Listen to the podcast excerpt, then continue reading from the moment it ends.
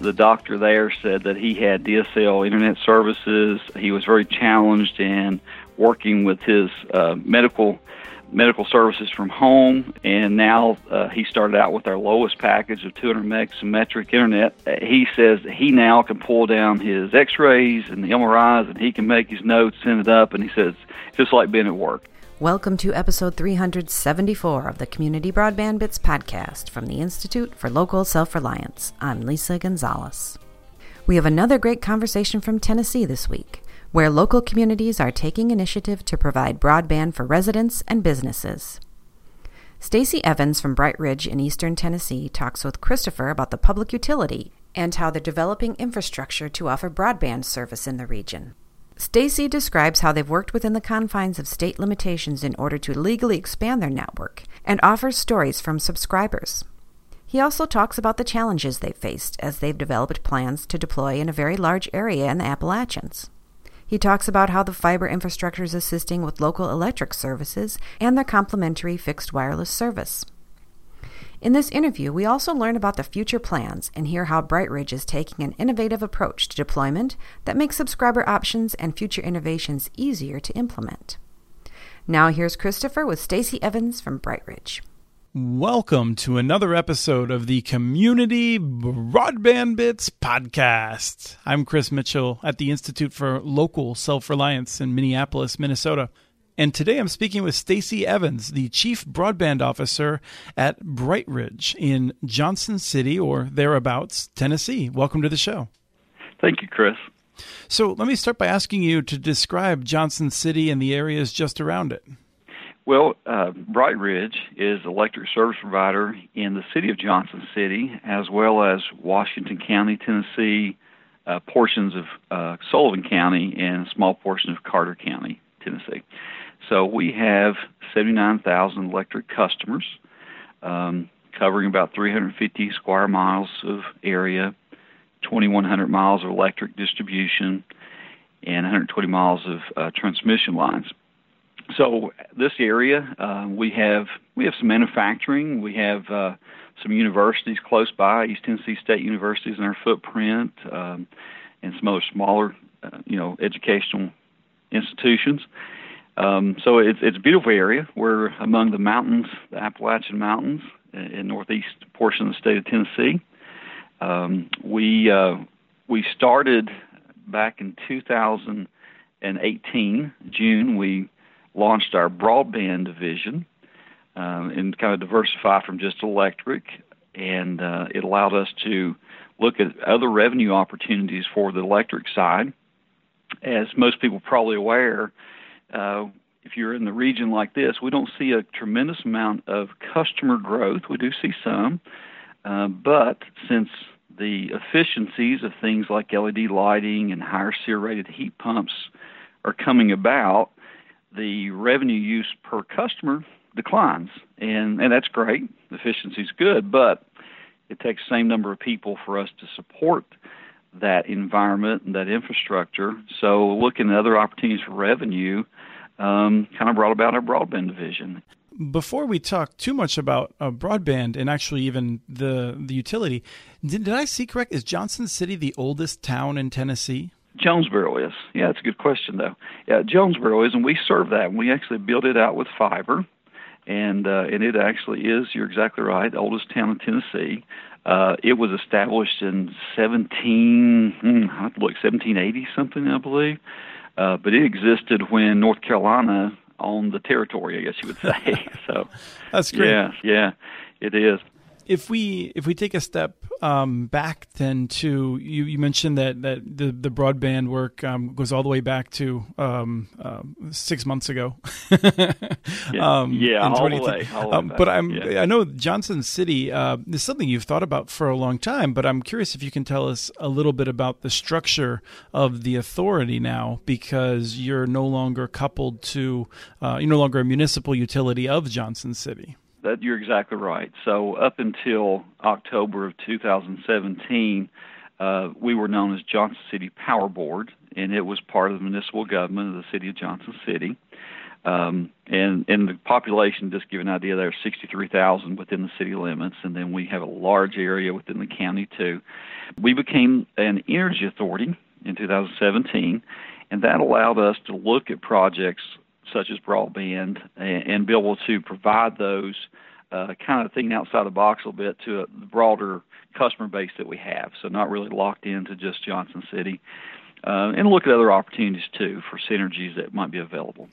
Now, are you still constrained by Tennessee law in that you're not allowed to offer uh, fiber optic services outside of your electric territory as as a municipality would be? That is correct. Yes, we are still constrained that way. Yes. Okay. And then, then the other thing was you named BrightRidge, and I I've driven through the Appalachians down there. It is indeed beautiful, but is there a specific uh, ridge that is named Bright Ridge, or what does that name come from? there was an effort put over multiple months to find a name that just related to the area and uh, there were multiple ones that were looked at. interesting enough, before there was a earlier on, even before this, before there was a spectrum, that was a name considered. so, okay.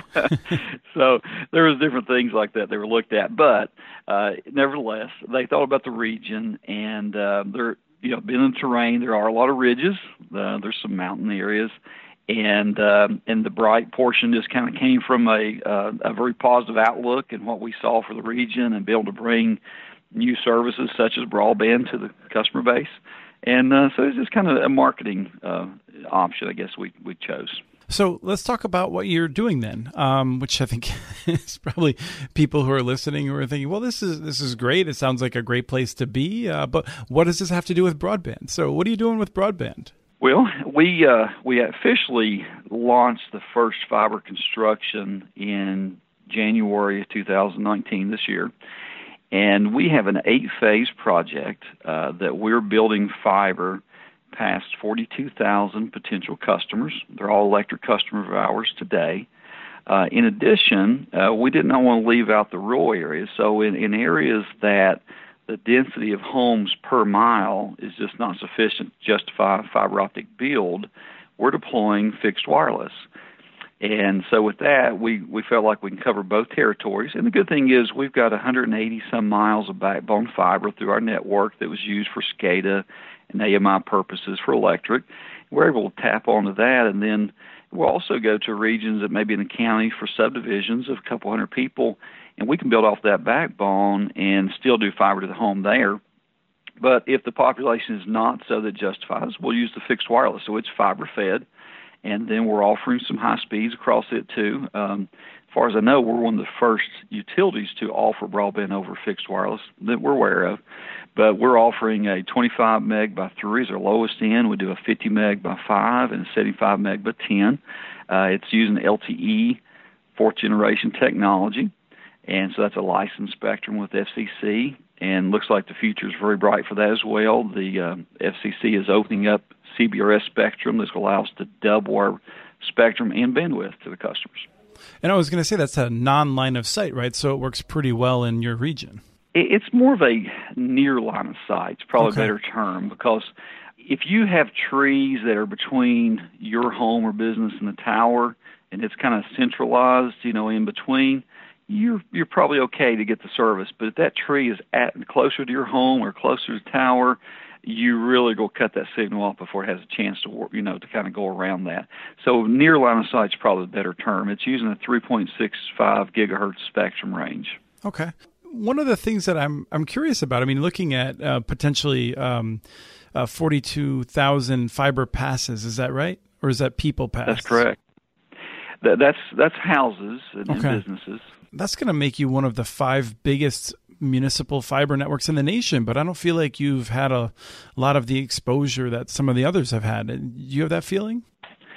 Well, it may be true, but we're very early on getting started right now. You know, but you know, as far as talking about the rating, we are the tenth largest uh, of the 154 local power dis- distributors in TVA service, and 38 largest municipal electric provider in the United States. So, you know, as far as size, we for other services we are, you know, we used to be in there, but broadband is new to us. So that's that's a new venture.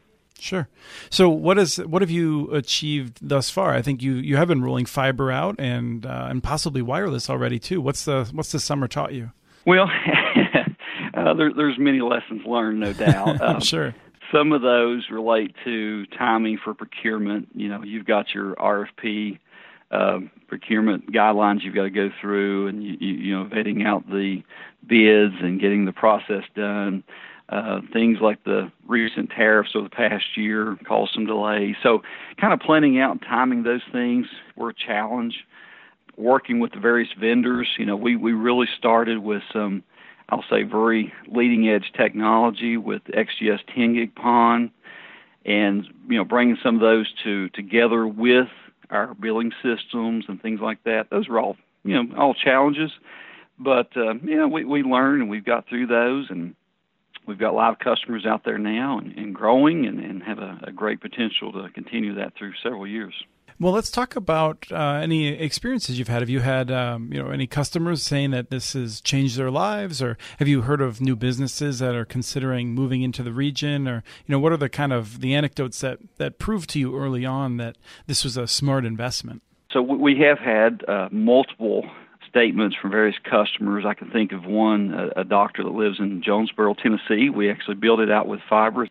And uh, the doctor there said that he had DSL internet services. He was very challenged in working with his uh, medical medical services from home. If he needed to read an X-ray or something, just the broadband capabilities he had would not support that and now uh, he started out with our lowest package of 200 meg symmetric internet. That sounds low, sounds low in some perspectives, but very high in a lot of others. Oh yeah, it feels so. You're you're charging fifty dollars a month for that 200 megabit service. I pay twice that to Comcast. I get much slower upspeed, um, which is what I care about, and, and for many of the things I do. But I was just I was teasing Christy Batts from Clarksville about this last week um, because it is a that's a very attractive package at a very nice price point. So thank you for giving me a chance to highlight that. Oh, absolutely, and you're exactly right. And what we're what we're finding out is that we've got to educate our customer base on what that symmetric speed means. So, in some of the presentations that I've done before, I've told the customer, I said, in the past, the internet has been a pull type of technology. If you wanted to uh, to use it, you were browsing and pulling information down. You were downloading files. You didn't have as much you push to the internet or uploads. But that's flipping kind of uh, now at this point in time the use of smartphones and social media. People are pushing videos out in the business environment. You know, if a person's working from home, those kind of uh, needs obviously is very uh, bidirectional. And so we've we've seen that, we realize it, and that's we really we really want to tout that technology advantage that we can provide with that fiber network that the competition doesn't have available. And and the customers are starting to pick onto that and that pick up with that. And that doctor, for example, mentioned he says he now can pull down his x-rays and the MRIs and he can make his notes, send it up, and he says it's just like being at work, you know. So that's the kind of things we're seeing benefits. We had another business customer in Jonesboro that one of the incumbents, um, he was using them and he had about one to two megabits, most he can get out of the service. Uh, another one of the incumbents, cable provider, said that they could build to him for sixteen hundred dollars. And he said, "Well, I can't afford to pay sixteen hundred dollars on a small shop." And we're able to build fiber there in downtown Jonesboro. We put it underground uh, in conduit that adjacent to what we use for electrical service today. Very little disruption to the town, and uh, and he today you know can have anything up to 10 gig service if he wants it. So he's very pleased, and he's told us about how it allows him to be very interactive with his catering business customers, to send quotes out instead of waiting, um, you know, minutes for uploads of some of his files, and all of a sudden it's instant. So some great success stories there. We've uh, worked with some um, student housing complexes that were very constrained for bandwidth to the students, and uh, we've bumped them up where they were doing more or less a shared 50 meg, and now we've got them 200 meg symmetric to each apartment. So success stories like that, and many more to come. Obviously, we have just finished our first phase of fiber construction, which passes about 5,800 potential customers. Um, we have started phase two and are about 40% done with that. We expect to really have it done by the end of November this year. So by then, we will have passed 11,000 potential customers with services between phase one and two. So that will happen by the end of November of 2019. And then each year, we're adding between five and 6,000 additional potential customers on the fiber but we're also passing uh, about 4,000 potential customers with the fixed wireless at the same time. So all it's concurrent. So, um, so that's the thing about it. You know, it's, it's easy to focus on the fiber because all the bandwidth, which is great, but we're also to get getting some really good speeds out with fixed wireless to communities that never had anything like this. They were very constrained with with what they had available to them. And is this something that's also going to improve the smart grid? I, a lot of the, the Tennessee munis talk about this a lot, and and uh, I'm curious if you're being pretty aggressive on that end too. Well, the, the fiber technology is used for our IntelliRupter products, which that allows us to isolate a break in electrical lines and work around that so we can minimize the impact for outages and the impact it has on our customer base. It definitely does. It does not really impact our AMI portion of things because we already had an infrastructure that was using a hybrid uh, fiber backbone as well as an RF backfeed on the, on backhaul on the other services. Uh, but there's potential, you know, because we do want to look at some layered services where we'll do some smart home technologies. Uh, we're really promoting right now electric car chargers. We're putting that out at some sites that we're sponsoring, such as a local museum. We're putting in downtown area. We'd like to be part of that program. Uh, so there's several initiatives that that can tie into as well the last uh, major question that I have before I'll make sure I'll ask you if I missed anything. You know, I'm sure that right now, somewhere in Nashville, as we talk, there's a, a, cable or telephone lobbyist who's going around saying, you know, what what what these munis are doing is totally unnecessary. We already have cable access out there. Uh, we're doing, you know, the the cable, the telephone companies have the cap, the Connect America Fund dollars. Um, you know, how do you respond to that? Why is this a, a necessary investment for for BrightRidge to to make? So we work against three primary and major incumbents in the area. Uh, they have all been here for many decades, and the area is still underserved. We have many customers that say, if I can get one or two megabits at my home, I'm lucky at night. That's most I can get.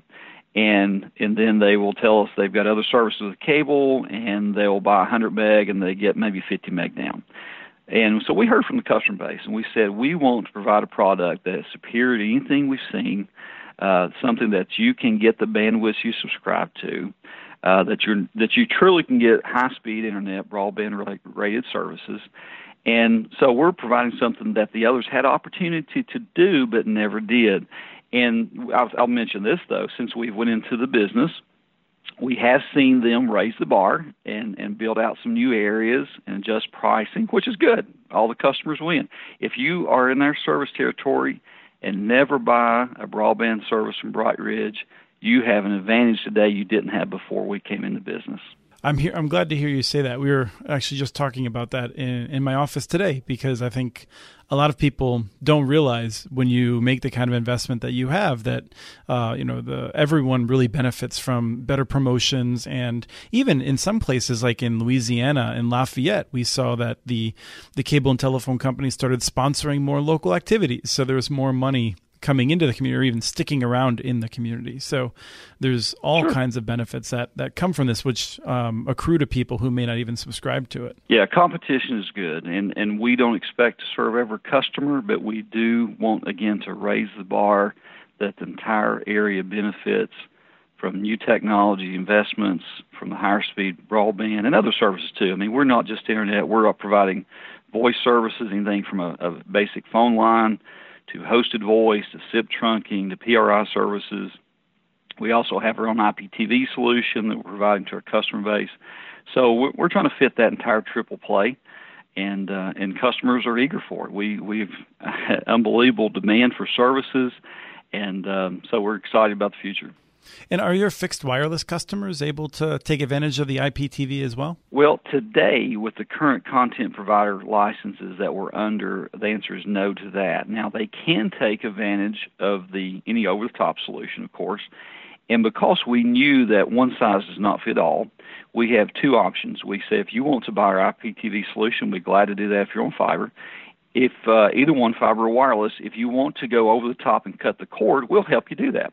We'll help you make that conversion at time of install, and we put in a managed Wi-Fi router with uh, mesh extenders if required, and we give them 24/7 support. They can call in for their over-the-top experience problems, and we charge a, a, nominal monthly fee for that. So we help empower them with a choice, whichever they want to go with. Um, you know, it's up to them. That's that's terrific. I think we're going to see more of that from uh, a lot of the the cities that have been um, doing this sort of thing and trying to figure out how to navigate this transition. But I want to be clear for people who may not be familiar. So um, when you want to distribute uh, television content, you have to sign legal contracts, and, and it's those legal contracts that prohibit you from um, offering certain types of content um, on the wireless side. Is that right? That is correct. Yes. And presumably that's because of a concern about piracy or something like that. It's, um, it's... it would be the it would be an encryption. I, I think some of those barriers will come down over time, but that's the current state of things at the moment. Right. Thank you for clearing that up because yeah. I think sometimes people are kind of confused because, from a technical point of view, it's all ones and zeros over the air or the fiber, right? Absolutely. Absolutely. Yeah, from a technical uh, perspective, we could offer any of those services on the wireless as well. That's that is not constrained at all. That's correct. So, is there anything else that I should have asked you that I that I've missed that we want to get well, in before we end it? I do have a few few bragging points, if you don't mind. I'll oh, I'd love to hear describe some things that we're doing that are a little bit unique uh, to maybe some of the other deployments. So when we looked at this design, we wanted to make the network as future-proof as possible. And, and, I, and I realize I've been in the industry a long time. I realize there's no such thing in technology as future-proof, but as much as possible.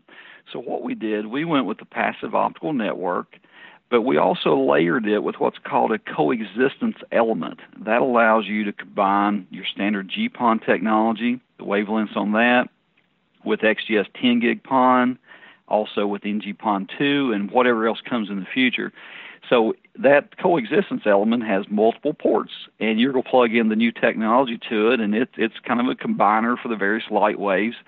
And what it allows us to do is grow out our customer base by choosing the technology we install at the customer's premise, home or business.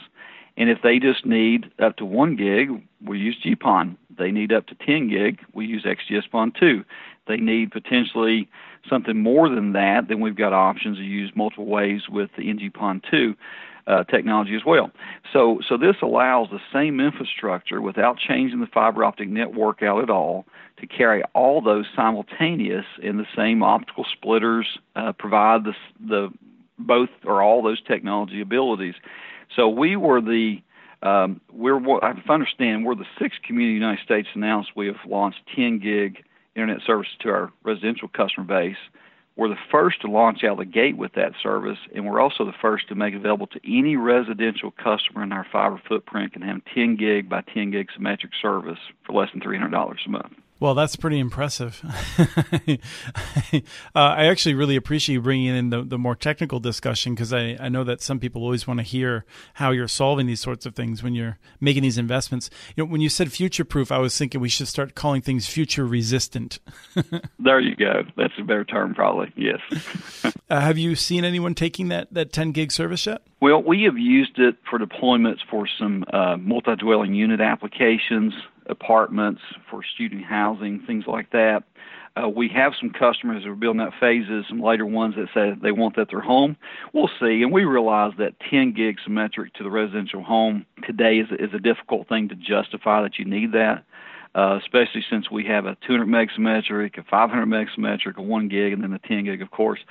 But uh, but it's there, and uh, as the use and needs grow, we've we've got it available, and we do think it's a it's a potential economic incubator because we do know businesses need it, and we've got customers today we're working through for some higher speeds like that. So um, so the technology provides it to the home or to the business. We've got the infrastructure investment to provide all those services. Well, that's great. I really appreciate you taking the time to, to jump on the phone with us to share this story. Thank you so much. Absolutely. Thank you, Chris. Appreciate the time. That was Christopher and Stacy Evans from BrightRidge in Tennessee discussing their fiber optic deployment and broadband service. Learn about the network at brightridge.com. We have transcripts for this and other podcasts available at muninetworks.org slash broadbandbits. Email us at podcast at muninetworks.org with your ideas for the show. Follow Chris on Twitter. His handle is at CommunityNets. Follow MuniNetworks.org stories on Twitter. The handle is at MuniNetworks. Subscribe to this podcast and the other podcasts from ILSR, Building Local Power, and the Local Energy Rules podcast. You can access them anywhere you get your podcasts. You can catch the latest important research from all of our initiatives if you subscribe to our monthly newsletter at ilsr.org. While you're there, please take a moment to donate.